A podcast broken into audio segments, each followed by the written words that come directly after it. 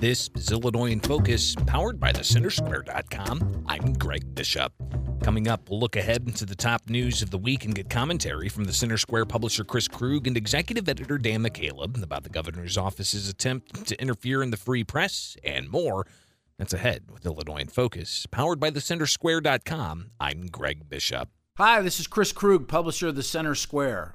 Our team produces the nationally read and recognized news stories at thecentersquare.com the country's fastest growing, nonprofit, nonpartisan, state focused news and information site.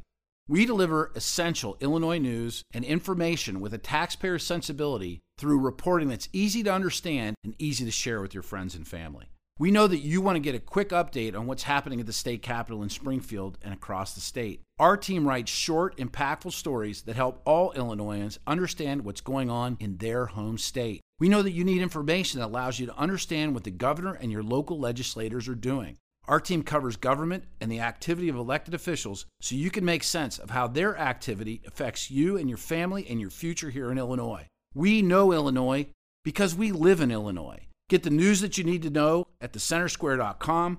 That's thecentersquare.com. Thecentersquare.com. This is Illinois in Focus, powered by thecentersquare.com. I'm Greg Bishop. Here are some of the top stories from the past week. An Illinois man in his 20s has tested positive for COVID 19, the novel coronavirus, at the center of a global outbreak. The Cook County resident had recently been on a cruise to Italy State officials in Springfield announced the state's own tests have shown him positive for the virus. He's currently under quarantine at Rush University Medical Center.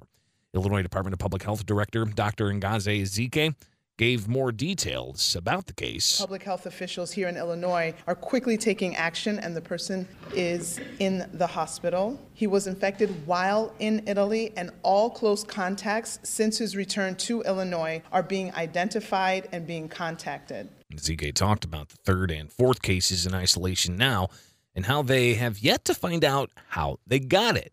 But she says they do anticipate more cases. Because the virus has been spreading in some communities in the U.S., community spread here in Illinois is expected. However, at this time, we are not seeing widespread transmission of this virus in the general public, so we can still say that the risk to the general public in Illinois is low. Meanwhile, as of Friday morning, the CDC reports at least 12 people have died across the country from COVID 19. None of those are from Illinois. In an annual report for Illinois officials, a credit rating agency says Illinois is currently riding the national economic high water, but the land of Lincoln is due for a serious downturn. Cole Lauterbach has that story. Moody's Investor Services says Illinois has enjoyed a lower unemployment rate than it has in decades, but it goes on to say the state's economy is beginning to crack. Clayton Klenke with the Nonpartisan Commission on Government Forecasting and Accountability says the manufacturing industry is likely to see the biggest challenges due to company mobility into more competitive states and countries. Manufacturing has been a bright spot, but long term trends forecast that it will be difficult to maintain uh, the state's manufacturing base. Economist Marty Johnson with the Illinois Department of Revenue echoed similar concerns Wednesday in Springfield, but was more optimistic about short term growth. We appear to be benefiting here in the Illinois um, market. We benefit from the tight labor market that we're witnessing. The governor's proposed budget relies on $691 million in natural state income revenue growth. I'm Cole Lauterbach. The Illinois Republicans are again calling on the Democratic majority to have fair hearings on measures to reduce Illinois' property taxes that are consistently ranked the second highest in the nation. State Representative Deanne Mazzochi said because the property tax relief task force was created in the fall and wrapped up its work in late December without producing a final report, property taxes across the state continue to increase. Again, increased bills while another Democrat led blue ribbon task force has failed to deliver. She said Republicans have a slew of proposed bills that are not even being considered by the majority party. Democratic State Representative Jonathan Carroll responded. I don't know. I don't know what they want us to do differently, and if they have any good ideas, we'll, we'll support them. But you know, where are their ideas, and where, when are we going to start seeing those? Republicans say they filed 23 bills, all of which are in the House Rules Committee, which they call the graveyard controlled by Democrats. Republican State Representative Dan Ugaste said people are leaving Illinois because of a lack of relief. And the reason people tell me they're leaving my district is because property taxes are too high. And when I talk to businesses who are considering moving across state lines, that they're looking to save money. They tell me one of the main reasons is property taxes. Illinois has led the nation in outbound migration over the past decade. Task force member, Democratic State Representative Delia Ramirez says that she understood Republicans' frustrations. I can see there's skepticism, there always is, but I do know that the pressure we feel strongly, at least this Democrat here feels really strongly, that we have to do something and we have to do it now. Republicans called the Property Tax Relief Task Force a sham, a failure, a facade, and an effort to push for higher income and sales taxes rather than finding property tax relief. With continued delays in Illinois State Police processing firearm owner identification card applications and renewals, a group of state lawmakers and citizens are calling for either the FOID law to be repealed or legislation to address the delays and other gaps. Former Vermilion County State's Attorney Randy Brinegar said that he applied for a new FOID card last summer. When he didn't hear anything back in January, he went to state police headquarters in Springfield and was told there'd be no appointment and someone would call him back. He said this week he's still waiting. Uh, but I have to be in, in, compliance with the law, and as a former law enforcement officer, I don't want to be not in compliance. And so here I am uh, without a FOID card, and it's going on eight, eight months now. Another problem State Representative Patrick Windhorst highlighted was people with expired cards getting a letter from ISP that their card's good while the application is being processed. But he said gun dealers tell him they aren't accepting that from buyers as valid. That means that they're they're not able to purchase a firearm or ammunition and will have their, in my opinion, have their constitutional rights infringed. Windhorst and other lawmakers laid out measures ranging from ending the FOID law to shoring up the processing delays. State Representative Charlie Meier said his office is flooded with calls from constituents about the delays. I have veterans that come to my office. They can't reach anybody at the Illinois State Police. They have to wait three to four months. I have people call terrified. It's illegal to possess firearms or ammunition without a valid FOID card. State Representative Mike Marron said what's happening now is infringing on citizens' Second Amendment rights. The state needs to take some accountability and start to manage this program, or if not, it needs to go away. Simple as that. Republicans have a proposed constitutional amendment that would create a lockbox for FOID card fees to keep them from being used for other purposes. Most of the bills Republicans have filed remain in the House Rules Committee. A lawmaker is looking to add a 2% tax on ammunition to put into a fund for school safety, but another says it's more of the same anti Second Amendment proposals at the Illinois State House. House Bill 5651 from Jonathan Yoni Pizer would put a 2% tax on ammunition and put the money in a Safe Schools and Healthy Learning Environments grant fund. The grants would be administered by the Illinois State Board of Education.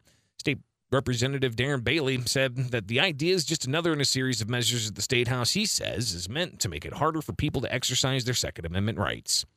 Well, it's certainly no surprise because that's what we do here in Illinois. We, we tax everything in existence. So obviously, the bigger overarching plan is to do away with the Second Amendment rights. So get so you can do that one tax at a time, one item at a time, and you know it's really a shame. Pizer had scheduled a State House news conference on the bill Thursday, but that was canceled. He said in an email his measure is meant to keep school kids safe by creating the grant program. Bailey said he doesn't trust the state with yet another new fund. I don't trust for a minute that the funds, you know, looks grand, it looks nice. What I think I saw where some of these funds are supposed to go to education and to safety issues. These funds aren't going to go anywhere. Every committee we set in, we hear about more and more and more blatant spending, zero accountability. There's no accountability anywhere. Bailey pointed to the revelations last fall that over several years, $30 million was swept from funds gun owners paid to get firearm owner identification cards.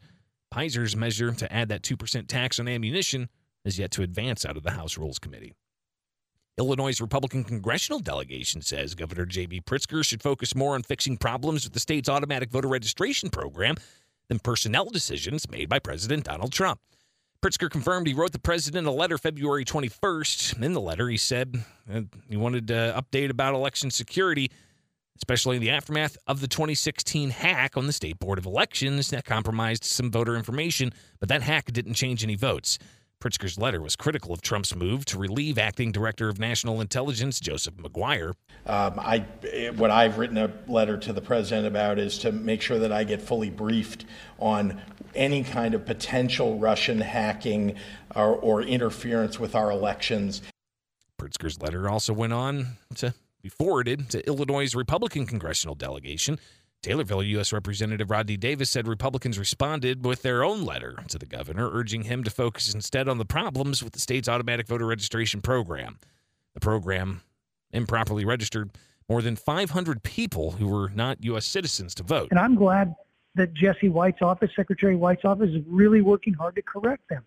But it doesn't negate the fact that we still have a problem with election security on the ground. Davis also said the governor should focus on problems such as multiple ballots reportedly being sent to individuals in Champaign County. Dad, and I certainly wish the governor would focus his efforts on places like uh, the Champaign County Clerk's office to help them correct their mistakes uh, versus trying to, to play in presidential personnel decisions.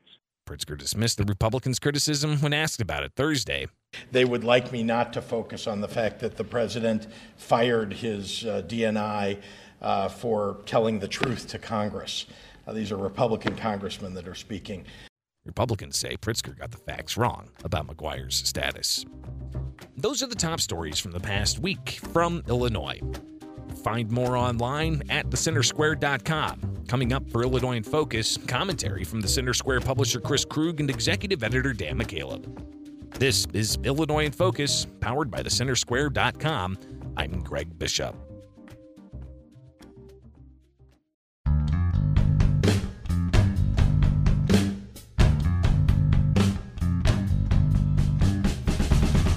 Hello, everyone, and welcome back to Illinois in Focus's Crosstalk segment, powered by the Center Square in Illinois.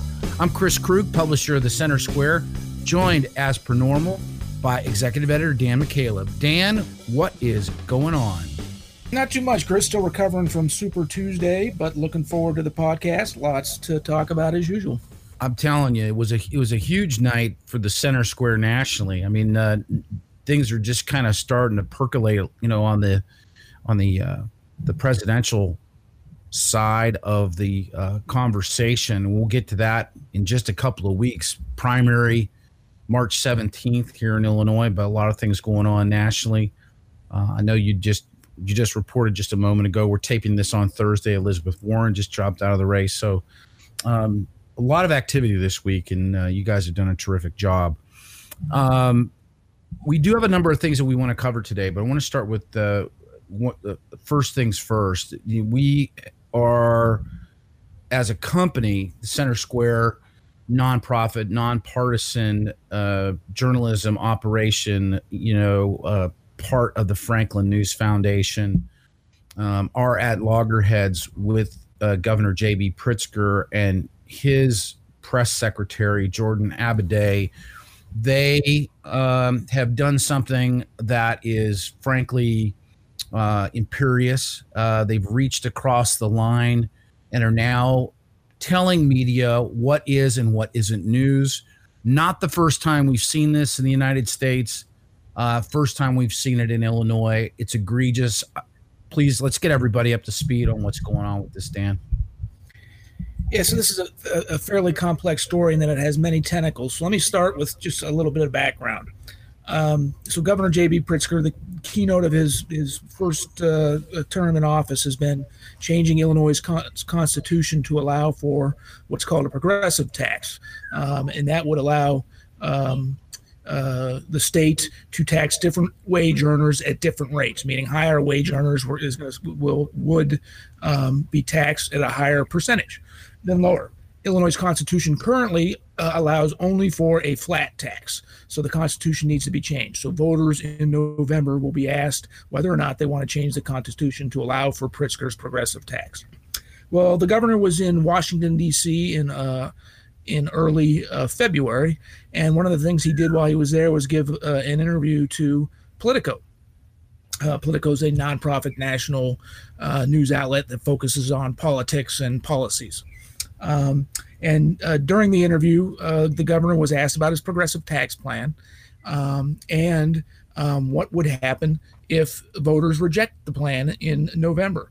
A side part of the story is uh, governor and lawmakers are currently in session um, working on a, a, budget for the next fiscal year, which be- begins July 1st. Well, the, the governor's uh, budget proposal, um, he proposes spending $42 billion, which would, would be a record for Illinois.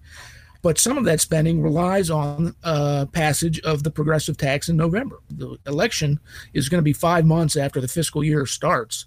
Um, but he he built in progressive tax money into his budget to the tune of 1.4 billion dollars.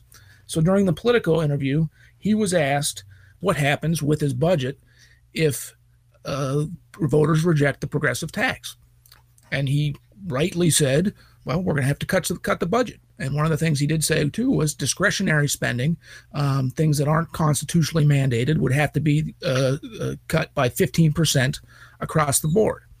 Now, I don't know if because he was in Washington, D.C., he thought he was out of the purview of Illinois media, but the Center Square reporter Greg Bishop, who's on top of things and and uh, uh, knows what's going on. Um, he uh, saw Politico's video of the interview and decided to write a story about it. So he wrote a story about it. We published it at the centersquare.com and we were able to uh, take some of the Politico's video and post it with our story. Well, one of the things we do is we allow other media outlets to republish our news stories with proper credit and a few uh, a few media outlets did uh, on this particular story that Greg Bishop wrote, including the uh, Jacksonville Journal uh, Courier. Well, we found out um, a day or so after they published their story that the governor's office, uh, his communications team, reached out to uh, the Journal Courier and asked them to unpublish the story, claiming we were a biased media outlet and the story in question um, was contextually inaccurate. I learned about this. I looked into the story. I reviewed the story. I also reviewed the video. Um, and our story quoted the governor in his own words. The video, what he said in our story, matched what he said in the video. The story was 100% accurate. At the Center Square, we have one of the toughest corrections and clarifications policies in the industry. I mean, we hold ourselves to the highest journalistic standards. Absolutely. If the governor's office had come to us and said there, there's an error in the story, and they point out specifically what the error is. Um, and we agree with them that that's right, that's an error. We would correct that story. And we also have a page where we log all of our corrections of all of our stories, and we'd add it to that. Um, the governor's office did not reach out to us, but that's no surprise. They don't accept our phone calls, they don't return our emails. So um, it is what it is. So, I mean, just with regard to, to, to just that activity, is is I mean, this is now the second time that that it something like this has occurred. First time it occurred was in September, and and to be honest with you, you know I've been in the industry for 25 plus years.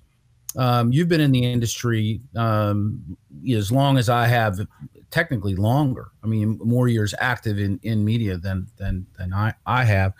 Um, I'd never heard of anything like this prior to last September when the governor of Colorado, Jared Polis, uh, had his communications lead, his his press spokesman, uh, Connor Cahill, do basically the same thing and reached out to a Colorado newspaper, actually a couple of them, requesting that they quote unquote unpublish a story about Jared Polis's Office of Future Work, which we simply wrote about and asked, how much is this going to cost the taxpayers in Colorado? We were the only ones reporting that story who asked that question. And Polis's team responded by reaching out to the media company, not to us, to the media company that republished our work and said, hey, these guys are not credible. Uh, you shouldn't be running this stuff. Meanwhile, Jared Polis earlier in the year in 2019 had not only advocated for the work that we had done by sharing it on Facebook, but his office had shared our work on Facebook as well. So this is not the first time that we've dealt with this. The relationship with uh, with uh, Pritzker and his team may be a little bit cooler um, because, frankly, you know, we're just I don't know. We've been we've been covering Illinois longer than we've been covering a lot of other states, but um, you know, how, how, where, where, I guess is uh, my question is um, in Colorado, just for perspective, for the people who are listening in Illinois, when the news got out that Polis had tried to censor the news and had tried to pull the sort of pull the rug out from underneath the center square in Colorado, the media in Colorado rallied around that and said, "Hey, that's not the governor's place to do that." This story was written about by more than a dozen outlets in the state of Colorado because it was an egregious misuse of power. It was imperiousness in in its purest form. In Illinois, not much has been said about this. And to be honest with you, I'm going to offer like a, an opinion on top of an opinion here. My biggest disappointment is not the misbehavior of Pritzker and his office in this situation.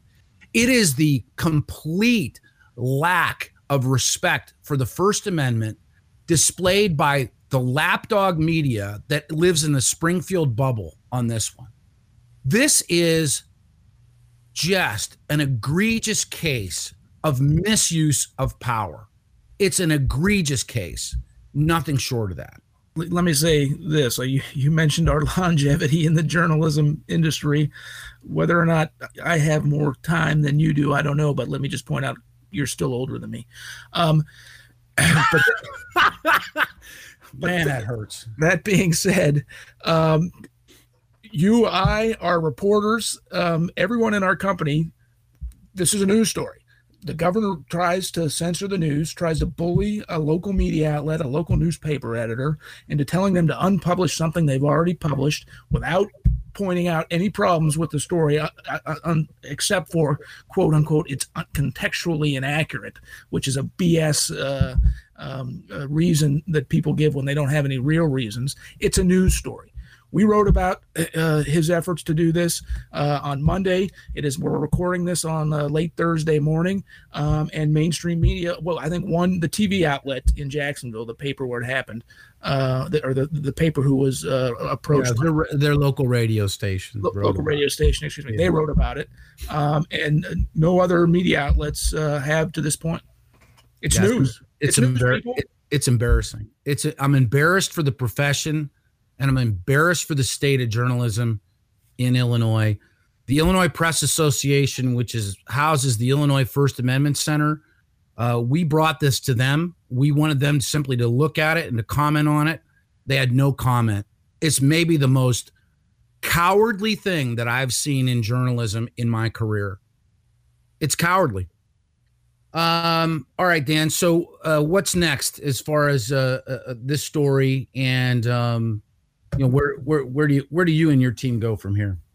Well, we're not done with it. So when we learned that uh, this had happened, we filed a Freedom of Information Act request with the governor's office. Um, going back to January 1st of this year, 220, 2020, uh, up to that point in February um, when they had uh, uh, reached out to the, the Jacksonville paper to find out if they'd done it um, to, to other news news outlets, etc. We found a couple other things from that FOIA response, uh, but we, we're, we're filing more FOIAs. Um, we're going to see how wide reaching this is. All right. Well, I look forward to seeing that in the center square. And um, yeah, enough said on that. Uh, Dan, you know the, uh, the the the the topic of conversation. I mean, once you get outside of the, you know, obviously stock market, primaries, nobody can stop talking about this coronavirus. Um, I guess just you know, sort of a couple of facts on this that you know that there's you know there's people a lot of people that are upset about this, and I think certainly vigilance is important. Uh, but coronavirus is not new. Uh, this form of coronavirus is new. This coronavirus 19 or COV 19. Um, in that there's there's no actual you know there's no cure for it. Um, it's not it's not reached a pandemic state. And if you look at the map in the United States, it hasn't even really had a any any kind of an impact, and is not not certainly not having an impact that the you know that the flu that is moving through the United States has every year. But it's big, it's scary. Uh, it comes from another country, so there's a sort of an all out uh, an all out uh, uproar over this. You know, people are like canceling events. I've I've seen that two major trade events at the McCormick Center here in uh, here in, in Chicago have been have been canceled for fear of that. I'm hearing from people that are getting on airplanes um, that uh, that the airplanes are are flying light or empty. I can tell you, I've spent a lot of time on airplanes in the last X number of weeks while this coronavirus uh, fervor has existed, and I didn't see that. Um, but nonetheless, um, Center Square checked in on this just really just as a sort of a, a way to, to kind of communicate a public health issue. Um, where are you sitting on this? What's going on? Well, I agree with you. It's something to you know to pay attention to and and be a little bit concerned about. It's it, it's it's not reached the level um, where people should overreact. I mean, United this morning announced that it was cutting um, domestic flights because people are stop, stopping traveling. As you mentioned, flights flights are half empty, or you know, worse than that. Um, it's there's there's barely 100 cases uh, confirmed in the United States. There have been 10 total deaths, nine of them in the state of Washington, most of those tied to a nursing facility in suburban Seattle. Um, there was one con- confirmed case yesterday, and for the first one outside of Washington in the state of California, someone who was on a on a cruise uh, a couple of weeks ago who returned home and started showing the symptoms. Uh, so that the 10 confirmed cases, you know, thousands and tens of thousands of people die from the flu every day. And that's not to say don't pay attention. You need to pay attention to it. Don't overreact though. Uh, I went to um, uh, I went to the grocery store over the weekend uh, just to pick up a few items. Uh, one of the things I wanted to get up pick up was um, hand sanitizer. The, the, shelves were completely empty, so that's a good thing. Wash your hands. Um, that's fine. But please, there's no reason to overreact at this point.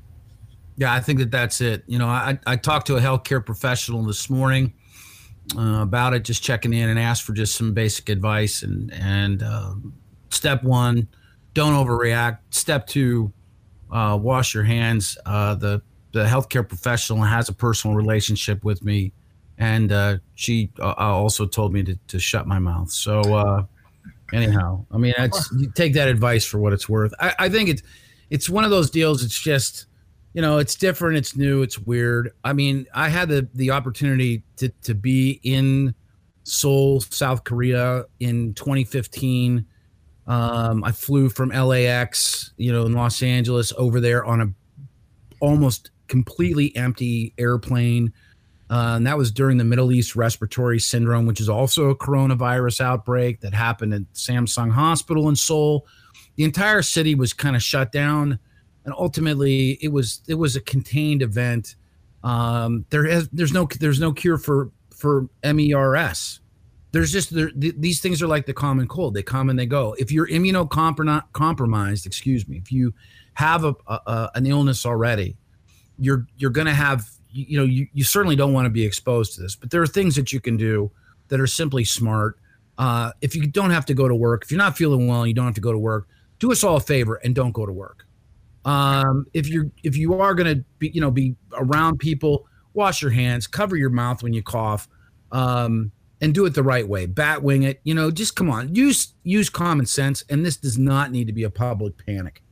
My goodness. Just one, one, one last thing to point out here too is certainly you don't want to contract the, the the novel coronavirus, but even if you do, the vast majority of cases are mild.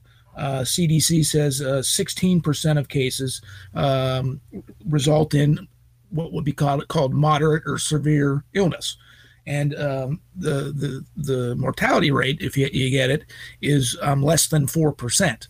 Um, and and the vast majority of the people who are dying from it, as you said, um, uh, have some other physical health issue where their immune system might be uh, uh, less than others, or in the elderly. Right. Um, so, yeah, not right. much more to say at this point, but pay attention. Uh, wash your hands, cover your mouth when you cough.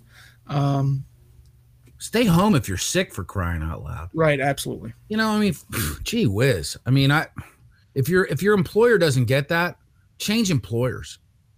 You know, honestly. And if you work in the food service industry and you're rolling in with, you know, with a case of the case of the sniffles or the cold or the cough, that, you know, your manager needs to be like honestly given a given a good talking to for letting you stick around. Go home. Go home. Take the day off. Give us all a break. Um, all right, Dan. I, am gonna I'm gonna I'm gonna start. I'm gonna ramp up my investment in uh, in hand sanitizer, and uh, hopefully you and I can corner the hand sanitizer market while this panic is on. Let's see what else we got to talk about. Here we go. One of my favorite subjects: firearm ownership in Illinois. Now, You know, it's one of the hardest places to, to be a gun owner because a you have to have a fire firearms owner identification card, which is total pain. I do like my picture in that photograph. I got to be honest with you, better than the one in my driver's license. But if you even want to go into a gun shop and pick up a gun, or go into the part of the part of the store where the ammunition sits, you actually have to show, in theory, you have to show your FOID card. Well, now the state seems to be like, you know, the story that was reported by the Center Square, um, dragging its feet on getting people through the FOID card uh, application process and the renewal process because this is something you have to do in Illinois every 10 years. What's going on? Well, what's going on is typical of state government. Um, of course, when you go to apply for a FOID card, you have to you pay a fee, um, and that money is supposed to be used for um, enforcement of Illinois firearms laws, including um, processing uh, these applications and reapplications, renewals. Uh, state government's been stealing the money to use it to pay for for other things. So over the past several years, years about thirty million dollars uh, was swept from these FOID fee funds, um, and the state now lacks resources. So people are waiting months and months and months uh, to have their their new FOID applications approved or their renewals approved. And really, this is you know, if if if folks who have have been are in that waiting period, if they decided to file a federal suit, this could be uh, this is like an end run around the U.S. Constitution, the Second Amendment of the U.S. Constitution, yeah. which guarantees the right of Americans to own guns. Well, they're yeah, they're I mean, they're they're absolutely slowing the process down, whether they're doing it deliberately or through incompetence. Um, or a combination of both. I mean, that, that that's I guess that's a matter of opinion. Um, you didn't ask me for mine, but I would I would probably venture to say it's a combination of the two. The um, they're just making it very very difficult, you know, to uh, allow Illinoisans to, to exercise their constitutional rights. It's wrong. Um, state clearly, you know, based on the way that it's brought legislature forward. You know, there's conversation earlier uh, this um, this legislative session about requiring gun owners to have a million dollar umbrella policy, you know, in order to have a gun. I mean, they're they're talking about am, you know ammunition or magazine sizes, not only here but in other states. They keep trying these these these limitations. The issue, frankly, you know, I mean, that I have with this is that if you have gone and applied for your FOID card, or if you've applied to renew your FOID card, or if you're purchasing a gun either at an Illinois, you know, gun store or through, you know, a licensed FFL, you know, where you're doing like a, you know, federal firearms licensee transfer, you know, you're doing things the right way. In in and you are part of 99.99999 something percent of gun owners who simply just want to be a gun owner. I mean, the, you know, they're not they're not buying these guns to go out and do something you know, heinous with them. They're simply not. That's the statistics don't bear that out. And the government is just continues to get in the way of law abiding, tax paying citizens who simply want to exercise their Second Amendment right for whatever purpose they're dreaming up. It's it's dumb. It's dumb. It's as dumb as plastic bag, you know, elimination uh, legislation and all these other things that sort of just slot in to appease people who just can never ultimately be appeased. Stop. Just quit. It's hard to follow that one there, uh, Chris. I think, I think you nailed it on the head right there. Yeah, well, every once in a while I get it right. So, um, all right. So, talk to me about service dogs. I know that uh, you know you obviously you know your pet Buck the Bird likes to make an appearance every once in a while on the Illinois in Focus crosstalk segment. He's a fine bird. He has his own things to say, chirps up in the background. it's great to have him on because you know people say, you know, it's kind of monotonous. You and Dan just get on the get on the horn and you talk for, you know, 12, 15, 20 minutes. Sometimes you're, you know, you just you guys just keep going and going. And Buck the Bird will jump in and say, well, you know what Buck the Bird says, chirp or tweet or whatever. And it's great to hear from him apparently there's legislation that's in place that would fine people for using fake service dogs. I mean, or I guess it would be fake service animals, right? I mean, or is this just exclusively? Is this a? Is this a like? A, are they, are we targeting dogs now? Is this is this about like targeting dog? Am I not going to be able to have a dog? First, Chris, as per our correction policy, I'm gonna we're gonna have to correct the record here. Buck is my wife's bird, not my not my bird. Thank you. Um, so let's file that. I apologize. Page. Um, so this is a classic example of a solution in need of a problem. Um, lawmakers filed a bill that would place hefty fines on people who um, who use their untrained service or untrained dogs as service dogs. Um, I don't know. I don't know how, how many fake uh, service dogs are out there, but I can't imagine this this is an issue anywhere. Um, this is a perfect example of overreach um, uh, by government. We should probably have a, uh, a, a segment on the show each week of about silly silly legislation that doesn't matter. This is one of those ones. Uh, you know, uh, what if my dog identifies as a service dog? I mean, does that mean that my dog is not a service dog? My dog is pretty serviceable. Uh, she doesn't like other dogs. She likes people quite a bit. Um, she barks at the UPS guy. Uh, what if the UPS guy wanted to bring his dog to work? I mean, I, and put a UPS suit on. I mean, is there any legislation that's out there that might might prevent that? Because you'd hate to think that this dog, which is not like a U, real UPS carrier, is a UPS carrier. That would that would bother that would bother me. I think that would upset the the general balance of of, of our our day to day life. Well, you and or the U.S. Uh, PS carrier uh, you're talking about here would be subject to fines of five hundred dollars um, uh, for a second offense if this bill gets passed. Mm. So better beware. It's a bigger investment than I made in the actual dog when we got her out of the pound. But um, you know, something to think about. Dan, uh, always fun to catch up with you on what is going on in Illinois. I think we've probably run out of time. Um, yeah, sure looks like it. Enjoy the rest of your week. Uh, on to the next wave of uh, presidential elections next week. I look forward to seeing what you guys put together. And uh, again, it's you know Illinois. Our election day here is March seventeenth. St. Patrick's Day. St. Patrick's Day. What a combination! My goodness. Who knows what'll happen? All right, we've run out of time here. For Dan McCaleb, this has been Chris Krug. You've been listening to Illinois in Focus's Crosstalk segment powered by the Center Square Illinois. Now over to Greg Bishop with a look at what the Center Square Illinois will be working on next week. Next week, with Illinois' primary election on the horizon, Illinois state lawmakers are back in their districts, and some face primary challenges. But there are a few committees lawmakers will hold in Chicago. The Senate will discuss red light cameras in Illinois and a progress update from the Illinois Department of Corrections. The House will review housing tax credits and other issues.